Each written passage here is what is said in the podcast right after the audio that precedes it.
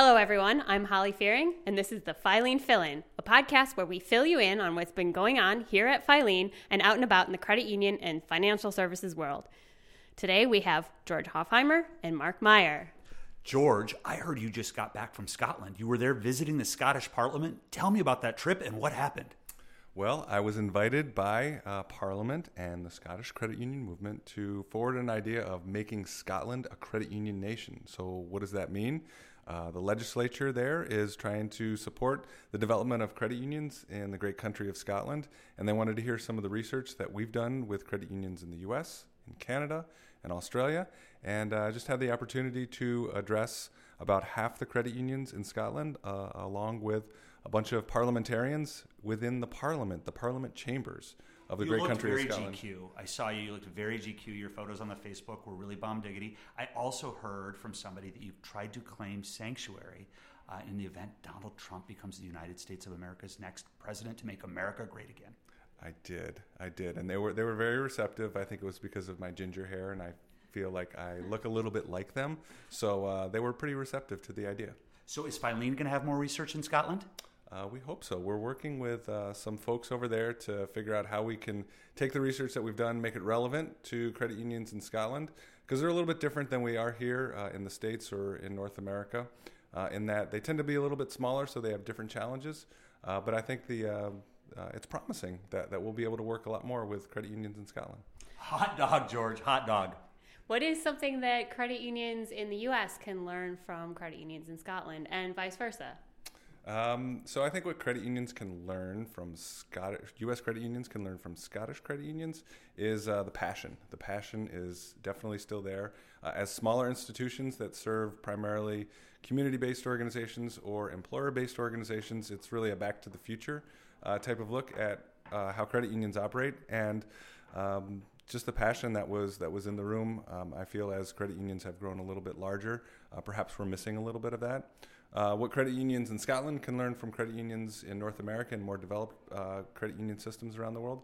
Uh, I think it's you know around the utilization of technology uh, and uh, using tools to better understand consumer behavior. And how do you feel your jokes went over?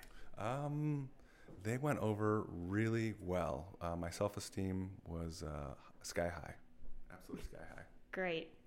And Mark, do you feel like you have any uh, do you have any jokes you want to tell or i just am really excited and i know i'm usually very excited but uh, at Filene, we have just started uh, something that is very exciting.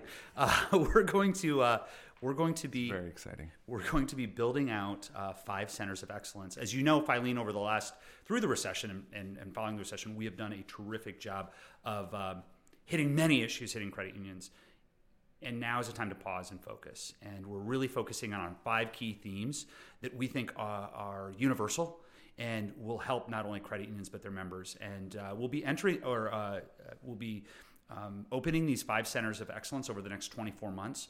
And the first one is uh, going to be a focus on organizational uh, innovation and entrepreneurship. And Professor Dennis Campbell from Harvard is going to be the fellow and leading that center. So we are really, really, really thrilled. That's awesome. So it, overall, it feels like this is a really exciting time to be part of Filene. Uh, hashtag never been a better time to be at Filene, never been a better time to be a credit union. Uh, we're working to make credit unions great again.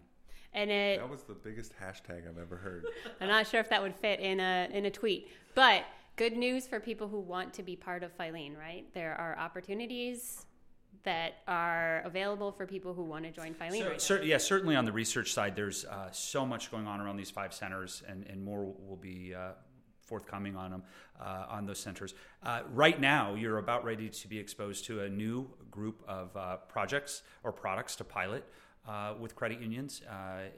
these will be five products um, tested over the next 36 months, 24 to 36 months, and it's on reaching uh, people of color to uh, do business with credit unions and uh, remove uh, some of their uh, um, use of products in the alternative financial sector. We'd love to have credit unions come and, and play with these products and engage with this, these important people.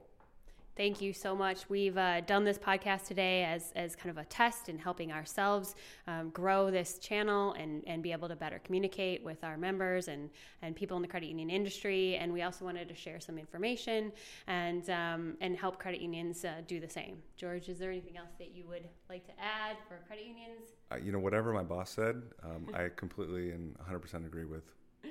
All right. Well, thank you everyone for listening. This has been the test episode of the Filene Fill In podcast, and we will have many more episodes every month coming out for you to listen to. So please do tune in. Thank you.